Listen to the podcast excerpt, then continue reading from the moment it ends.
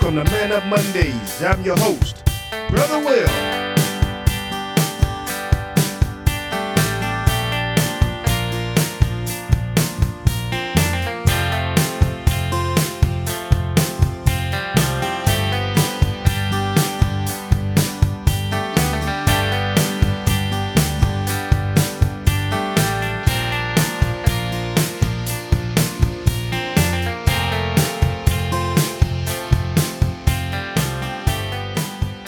Welcome to the new and improved Man Up Mondays. Thank you so much for your time. Thank you so much for tuning in. And man, this sounds a whole lot better on my end. Man, it sounds good. Thank you, Jesus. I hope this sounds a whole lot better on your end as well. I have made some slight upgrades on equipment. It's very important to save for the future, but it's also all right to enjoy the fruits of our labor. That's called balance. Amen.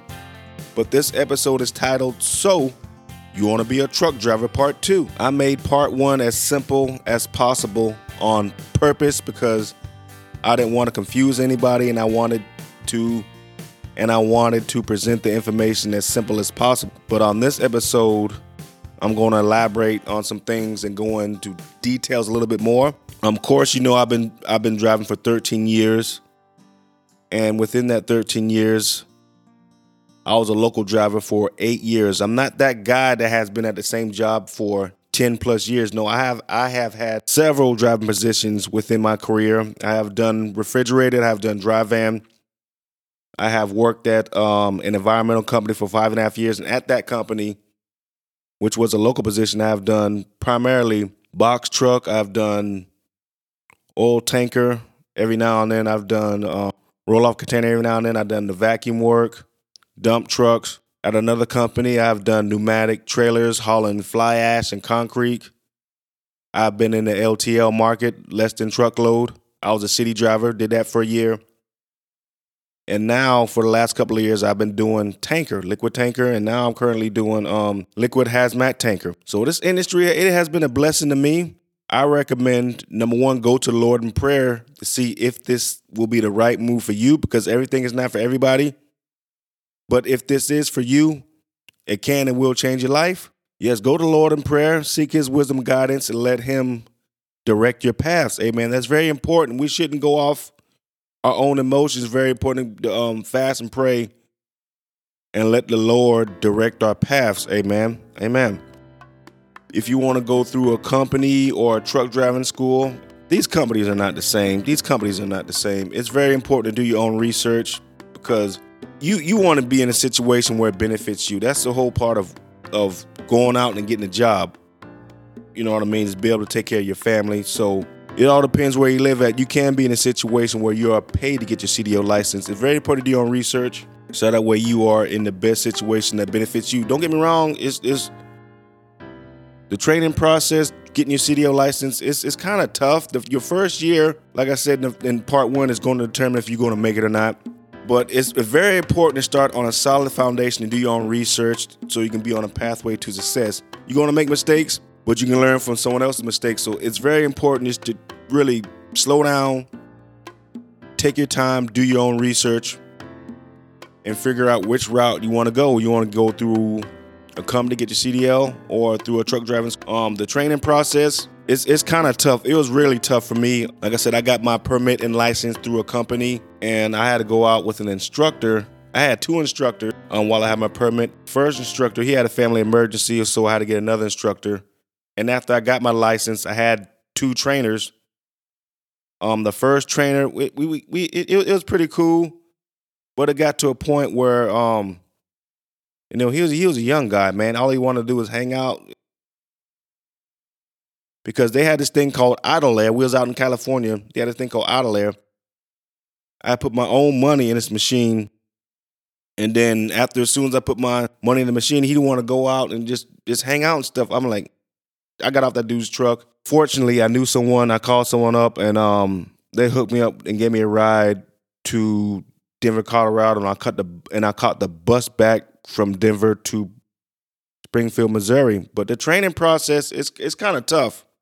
It was tough for me, but hang in there. I recommend that you you have some type of emergency cast for emergency situations because the training is, is tough. You know, you're meeting, you're gonna meet all kinds of people in this transportation industry. And sometimes the trainer and trainee they might not get along. You let the company know that it's it's all right if you don't get along. Just don't argue with anybody. Just just contact the company and let them know what's going on with the situation. You know, but always be respectful. But the, the training process that was tough. I think I was when I first started. I think the longest period of time I was away from home was two months. Um, but it all depends where you live at. You might get start off with a local position. That's why it's important to do your own research. But yeah, I was when I first started off. Sometimes I was gone away for a month or two at a time. But now it's not like that, and it doesn't have to be that way for you either. Yeah, you can might can start off in a local position. It all depends where you live, what opportunities might present themselves. So that's why I say always important to do your own research because I can't tell you what's going on in Texas. I can't tell you what's going on in California, New York, Washington State because I don't live those places. I live in South Carolina. So I would not depend and rely on someone else to tell you about the available opportunities in your area. I'm telling you, makes a difference.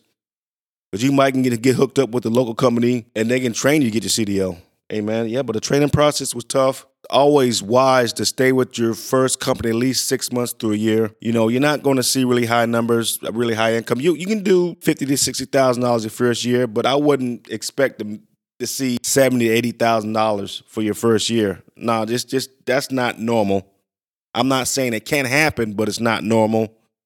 After your first year, if you're not satisfied, move on. The thing I say, the reason why I say stay with your first company for at least six months to a year, because when it's time to upgrade, a lot of these recruiters and companies, they want to see job stability. It's not wise to start job hopping. You don't want to do that. You want to do that. These companies and recruiters, they want to see stability and clean driving records. Because, like I said in the earlier episode, long as your license is clean, you can get to the green.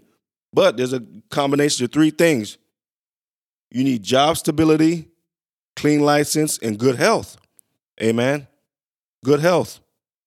So, no drugs, no alcohol. Like I stated in the uh, first episode, a refused drug test is treated just like a failed one. So you don't you don't want to do that. You don't want to do that. Um, yeah, these jobs are not the same. You can go high as you want to go. Baby steps, baby steps, baby steps, baby steps. Man, baby step. Getting your license, getting your permit license, going through training. Um, you at your you at the next company, or if you at you might still be at your first. But always always do them baby steps. You can go high as you want to go. In the first episode, some of you guys might want to be an owner operator. Now, the recommended way I would do that Start out as a company driver and learn the business, learn the business, learn the trucking lanes, learn the routes, um, understand the business, and then you might want to look into um, some type of lease lease purchase program, a walkaway lease. I wouldn't, I do not recommend signing up with the lease purchase program that that's attached to your credit. I highly recommend doing something that's a walkaway lease. That way, it give you idea if being an owner operator is right for you. Yeah, do the lease purchase program, but that's what I'll recommend. If you think you want to be an owner operator, try doing your research on the lease purchase program. I've done it. I've done the lease purchase program at my very first job at Prime. I got fired for logbook violation. So, but it it does work. The way I see that it works is through teams. You know what I mean? That's just my honest opinion. The way that I have seen the lease purchase program work is through team driving. I think, in my honest opinion, I think the quickest way to come up in the transportation industry is through team driving or having no bills at all. I understand if you got a family, quickest way to come up in the trucking game, if you're a single guy, is to have absolutely no bills, no bills at all, no car payment. You know, just just minimize your expenses or a team operation. The quickest way to come up in the trucking game. But yeah, the trucking industry is definitely a blessing. I try to keep this episode, you know, down to at least 10 to 15 minutes. Um, yeah, but these these companies are not the same. I'm at the point where I'm not excited about numbers. If like I said, I, I look on Indeed every now and then. It's not like it's not like I'm interested for a job, but I don't get too excited about numbers because I know the truth. Anytime you see a company start throwing out large numbers, that that should be a warning sign, or maybe like even a sign-on bonus. That should be like a warning sign. You know what I mean? Because if, if a job is really good enough, then they don't have to offer a sign on bonus because it's going to be consistent. You know what I mean? I think that's why some of these companies um, do the sign on bonus because they have a, a really high turnover rate. I highly recommend for you being a new driver that you get either paid by the mile or by the hour. I'm not a huge fan of the percentage pay or any 1099 position. Get a W 2. A 1099, in my opinion, is for someone that's an owner operator that has a business license, they're insured and bonded. Because 1099 is not your friend as an employee.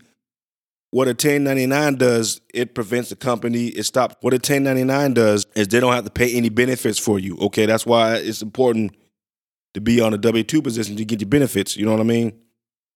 So, yeah, get paid. My honest opinion, either get paid by the mile or by the hour as a company driver. You know, you, you you're gonna find some things out. I I wanna tell you so much, but you're gonna have to learn on your own. You can learn from mistakes from other people. Get get your hazmat, get all your endorsements. That maximizes your pay. Get your TWIC card. You want to go to Canada, get your passport. But yeah, this industry is it will definitely bless you if this industry is for you. It's real, like I said, it's real important to do your own research. Do your own research. Go to the Lord in prayer. Do your own research. Go to the Lord in prayer. But I want to thank you guys so much for tuning in. Thank you so much for your time. If you have any um, additional questions, you can reach me at thadobster at yahoo.com. That is T H A D O B S T E R at yahoo.com. Thank you guys. God bless y'all. Love y'all. Peace.